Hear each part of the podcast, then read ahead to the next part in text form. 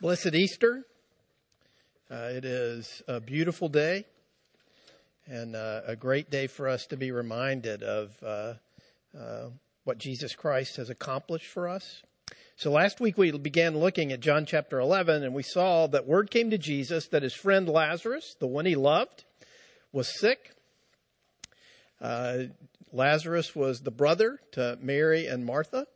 And as uh, Jesus hears this news, he delays, precisely because he loves his uh, friends, Mary, Martha, and Lazarus, and also because he, um, well, he loved us and he loved his disciples because he wanted to do something there in Bethany, where uh, Mary, Martha, and Lazarus lived, uh, that was profound. And so he delays for four days and then he arrives. And as he's arriving, coming into town, Martha hears that Jesus is coming. She runs out to greet him. She has this kind of rebuke where she says to him, If you'd been here, my brother wouldn't have died. Uh, and yet, uh, Jesus says to her that he is the resurrection and the life, right? Uh, and so, as Jesus grows uh, closer to Bethany, uh, uh, he word reaches Mary and Mary comes uh, to greet him as well. And so that's where we're going to pick up today in, in, in reading in John uh, chapter 11. So uh, verses uh, 28 through 53. Uh, let me read that text. When she had said this, she went and called her sister Mary, saying in private, The teacher is here and is calling for you. And when she heard it, she rose quickly and went to him. Now Jesus had not yet come into the village, but was still in the place where Martha had met him. When the Jews who were with her in the house consoling her saw Mary rise quickly and go out, they followed her, supposing that she was going to the tomb to weep there. Now, when Mary came to where Jesus was and saw him, she fell at his feet, saying to him, Lord, if you had been here, my brother would not have died. When Jesus saw her weeping, and the Jews who had come with her also weeping, he was deeply moved in his spirit and greatly troubled. And he said, Where have you laid him? They said to him, Lord, come and see. Jesus wept. So the Jews said, See how he loved him? But some of them said, Could not he who opened the eyes of the blind also have kept this man from dying? Then Jesus, deeply moved again, came to the tomb. It was a cave, and a stone lay against it. Jesus said, Take away the stone. Martha, the sister of the dead man, said to him, Lord, by this time there'll be an odor, for he's been dead four days. Jesus said to her, Did I not tell you that if you believed, you would see the glory of God? So they took away the stone. And Jesus lifted up his eyes and said, Father, I thank you that you have heard me. I knew that you always hear me, but I said this on account of the people standing around that they may believe that you sent me. And when he said these things, he cried out with a loud voice, Lazarus, come out. The man who had died came out, his hands and feet bound with linen strips and his face wrapped with a cloth. Jesus said to them, Unbind him and let him go. Many of the Jews, therefore, who had come with Mary and had seen what he did, believed in him. But some of them went to the Pharisees and told them what Jesus had done. So the chief priests and the Pharisees gathered the council and said, What are we to do? For this man performs many signs. If we let him go on like this, everyone will believe in him, and the Romans will come and take away, our, away both our place and our nation. But one of them, Caiaphas, who was high priest that year, said to them, You know nothing at all, nor do you understand that it is better for you that one man should die for the people not that the whole nation should perish. He did not say this of his own accord, but being high priest that year, he prophesied that Jesus would die for the nation. And not for the nation only, but also to gather into one the children of God who are scattered abroad.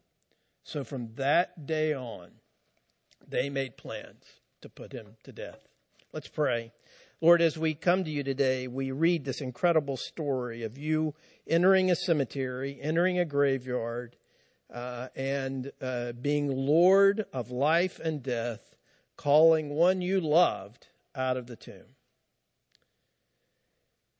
Lord, you know our weakness, you know our temptations, and you know that we are but dust. And yet, Lord, you remember that, and you remember us as dust. You remember our dust. You remember the dead.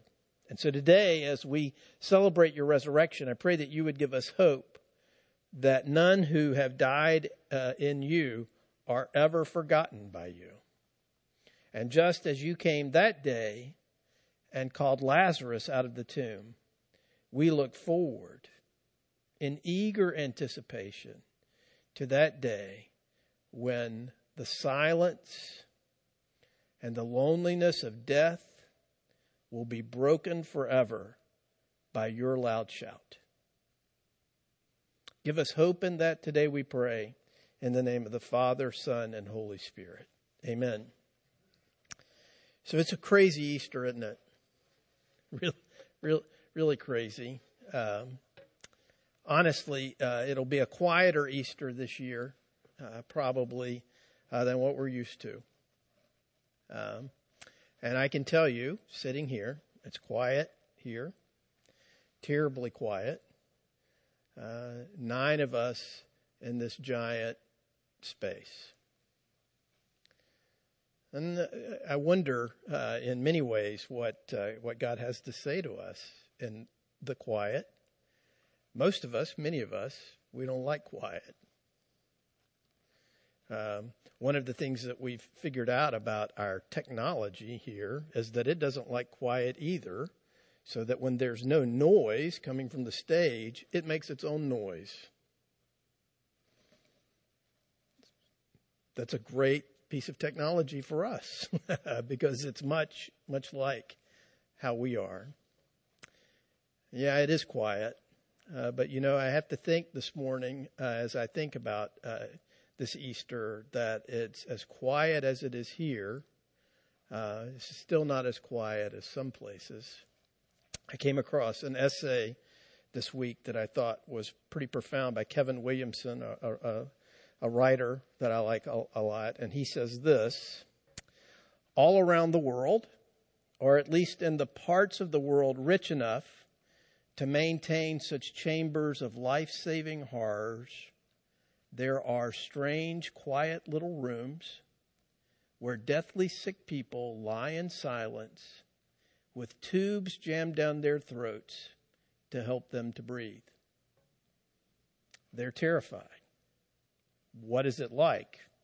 It's like being buried alive, some of the survivors say. And so, in the terrible silence, hardly anyone speaks. And certainly those folks with the tubes down their throat, they can't speak.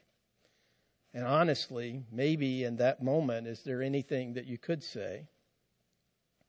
In that terrible silence, uh, there's only the hiss and the whir of the ventilators and other medical machinery and kind of the plasticky trash bag sounds of doctors and nurses shoveling, shuffling between patients in science fiction looking protective gear, their faces behind shields. Those who die in those rooms die in that silence and often alone, away from those they love. In an antiseptic hell beyond anything that Dante even could have imagined. And yet today, into that silence, just as Jesus did that day in Bethany, he speaks. That is the claim that Christians make on Easter Sunday, and indeed on every Sunday. That God Himself became, for His own reasons, for reasons of love, a gradually dying person like the rest of us. I love that phrase, a gradually dying person like the rest of us. That he would offer his friendship to be abandoned by his friends. That he has subjected himself to torture, death, and burial so that he could meet us in the silence of our deaths and in the silence of the tomb and in the silence beyond it that the terrible silence of that place would not be final. Neither the little silence of our days, nor the great silence at the end of them. is the final word. And so as I think about this this morning, I imagine how quiet it was in Lazarus' tomb and how quiet it was in Jesus' tomb. And I imagine how lonely. And yet that loneliness and silence did not keep Jesus away. More than that, Jesus must have known, as we read here this morning, that by coming to Bethany, that it's only two miles from Jerusalem, and that by doing what he would do to love his friend Lazarus, by calling him out of the grave, that it would draw deadly attention from the authorities there in Jerusalem. So in the middle of a family, a village, indeed a world full of grief and death, Jesus Christ announced that he is the resurrection and the life. But not only did he announce that, he demonstrated that in the, in the text that we've read this morning, by overcoming the death of Lazarus, and as we are celebrating today, by himself rising from the dead on that first Easter Sunday. It was deathly quiet in that tomb, I'm sure. But the quiet, the silence of death could not drown out the life giving call of Jesus when he said to Lazarus, and for our benefit, Lazarus, come out. And so as we think about that today, I want to make some pointed comments and applications to what we believe and celebrate today. Now, for some of us, uh, this day, uh, for all the religious significance we try to load upon it, is going to be a big disappointment. Let's call it out, right? Uh, no Easter egg hunts, maybe. No grandchildren sitting on the laps of grandparents. No family gatherings, large family gatherings. No big church uh, gathering where we can wear our beautiful spring clothes. Right? Maybe no Easter baskets for the kids, or at least that they could go and share with others, right? And so we should call that out. And no doubt, I am not mocking those things at all because clearly, clearly, some very good and very dear things have been lost today. We should grieve those losses. We really should. Uh, but the story today is precisely a story for those who feel the loss and maybe even, if you're honest, struggle with believing, struggle with faith. This is a story for us. Lord, if you had been here, my brother would not have died. Lord, by this time, he's going to stink because he is four days dead. Lord, if you're so good, how can this happen? Lord, do you really love me? Where are you?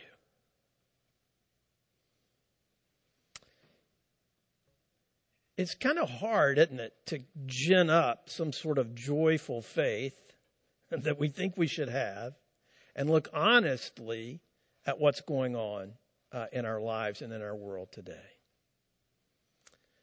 But here's what I want you to understand today. Because there was very little faith in those people gathered in that cemetery in Bethany. Uh, very little faith. And, and I, you know, John's very simple and he says, you know, he goes out there and he says, roll the stone away. And, and, and Mary's like, he's going to stink. What are you doing? I don't, you, John's very simple in that. I don't know what Jesus had to do, what he had to threaten or whatever to get the people to actually do that because nobody believes he is going to do what it is he's about to do. There was also little faith, actually no faith, in that cemetery where Jesus was buried that first Easter Sunday. John writes, now, on the first day of the week, Mary Magdalene came to the tomb early while it was still dark and saw that the stone had been taken away from the tomb. So she ran and went to Simon Peter and the other disciple, the one whom Jesus loved, and said to them, They have taken the Lord out of the tomb, and we do not know where they have laid him. So Peter went out with the other disciple and they were going toward the tomb. Both of them were running together. But the other disciple outran Peter and reached the tomb first.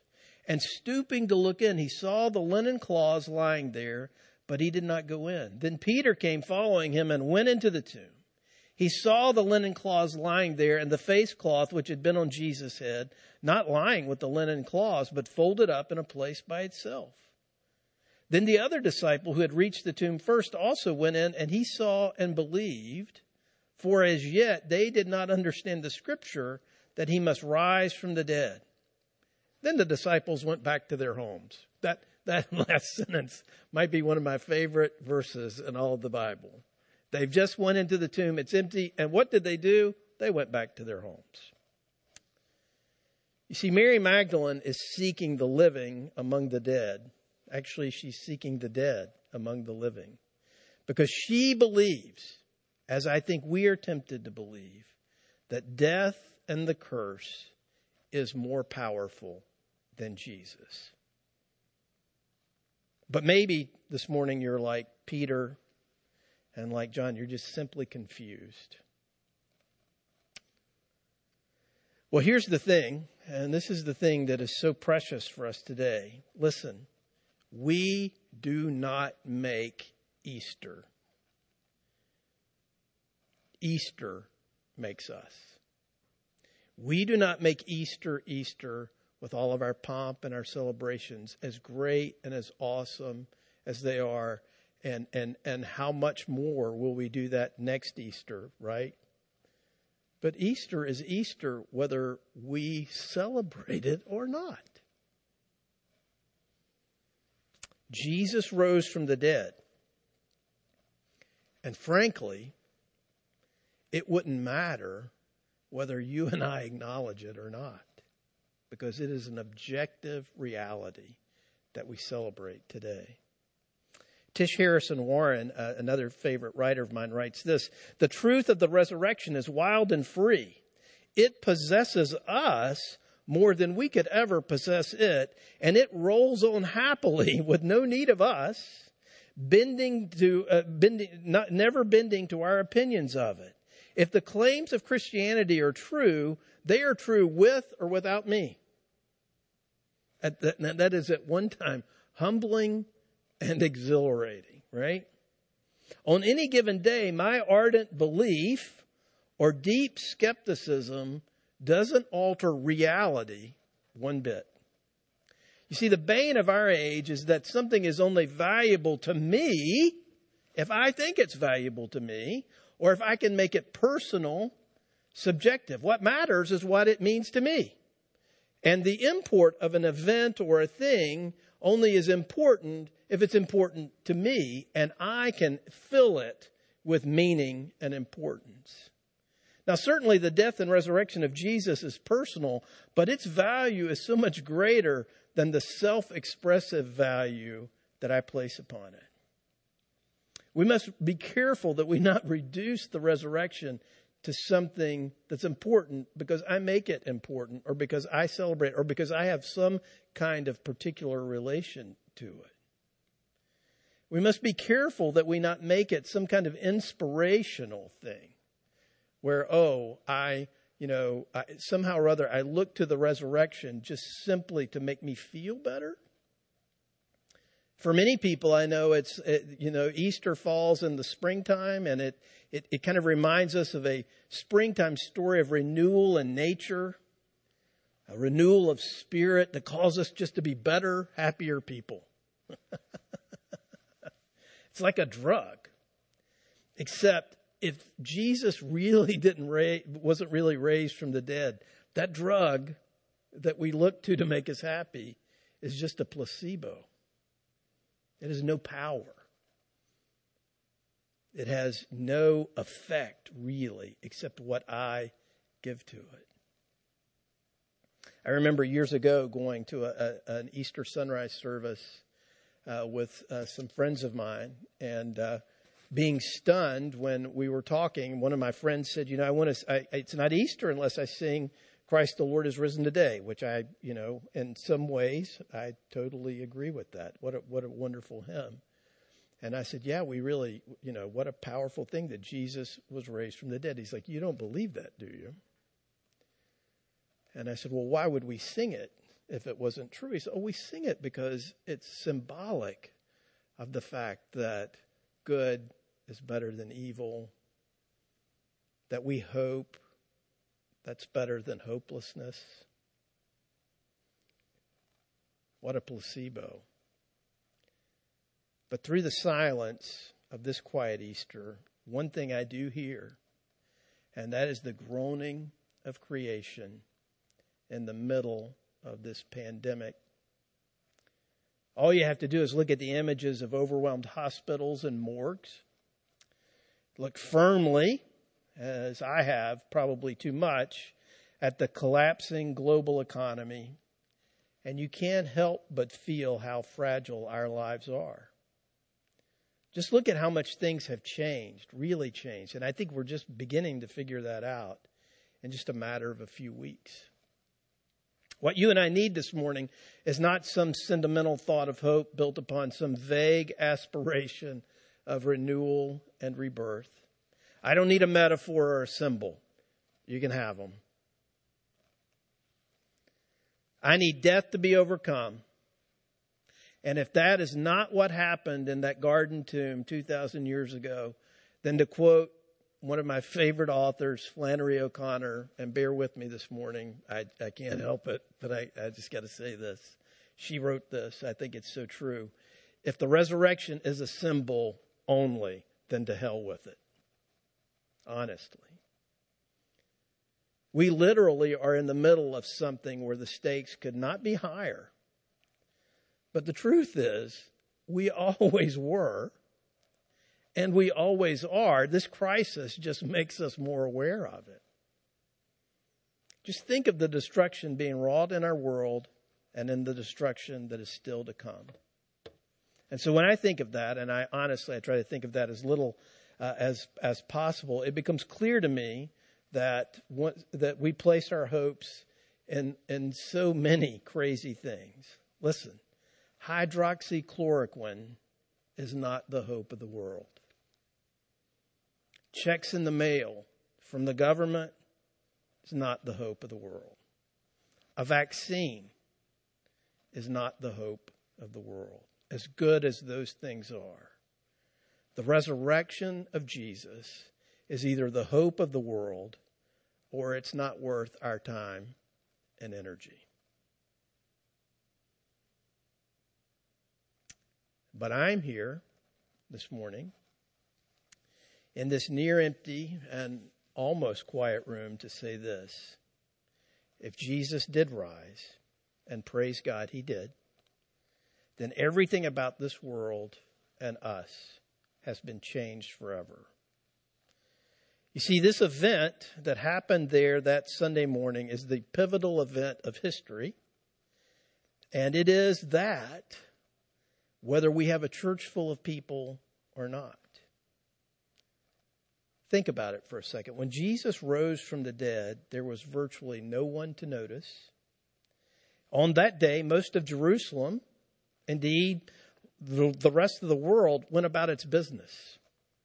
Do you think this event had any impact on Caesar's day in Rome? Probably not. And nevertheless, Everything had changed. A man whose heart had stopped beating, whose cells had begun to be broken down, who had experienced rigor mortis in his joints, got up from his tomb and walked out. And almost no one noticed. In fact, the resurrection was not even live streamed. And yet, it is the central fact, the central event, and the only hope of the world. Uh, Warren goes on to write this The truest fact of the universe this Easter is not the ever climbing death tolls, emptied churches, or overwhelmed hospitals. The truest fact of the universe is an empty tomb. Let me say that again. The truest fact of the universe is an empty tomb.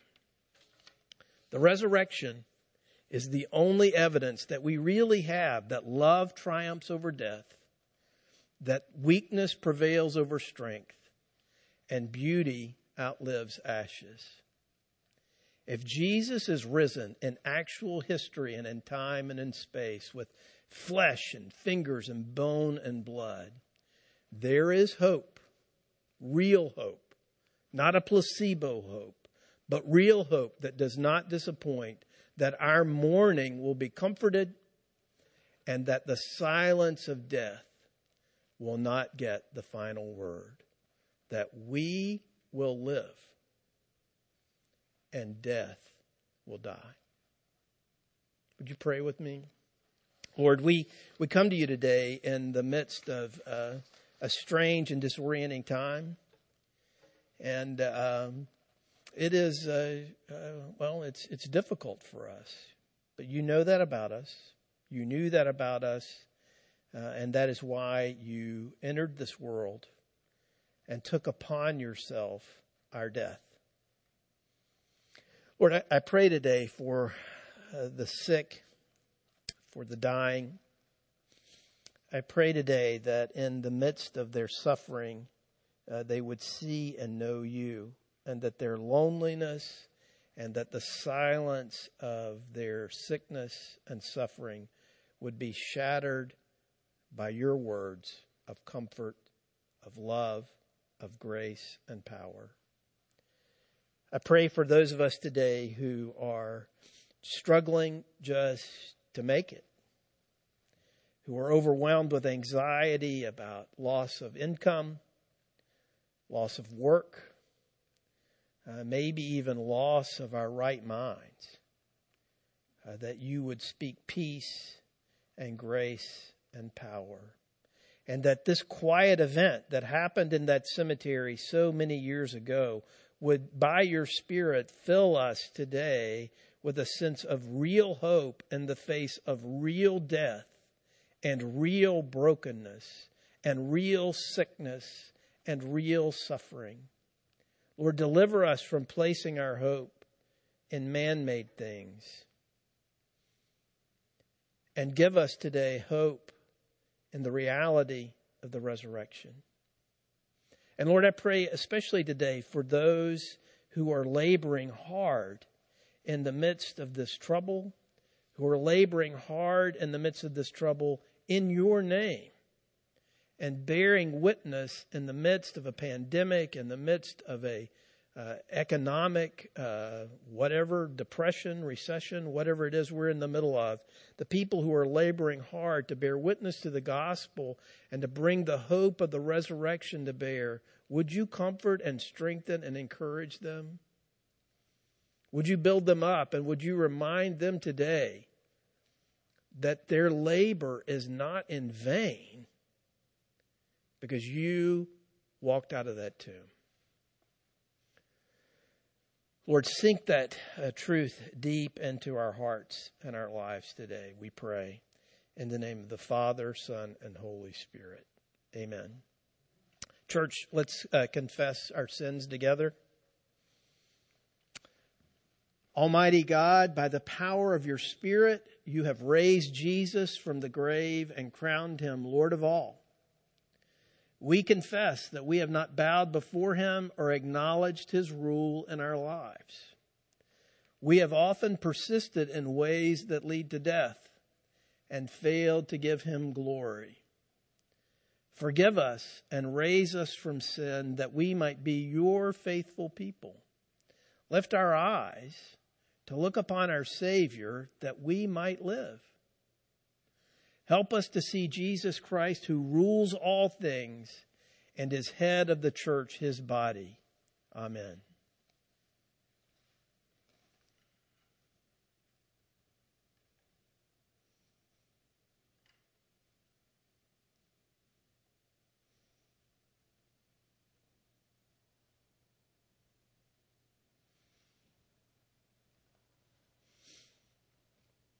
Believer, hear these words of encouragement. In Christ, all the fullness of the deity lives in bodily form. And in Christ, you have been brought to fullness. When you were dead in your sins, God made you alive with Christ. He forgave us all our sins.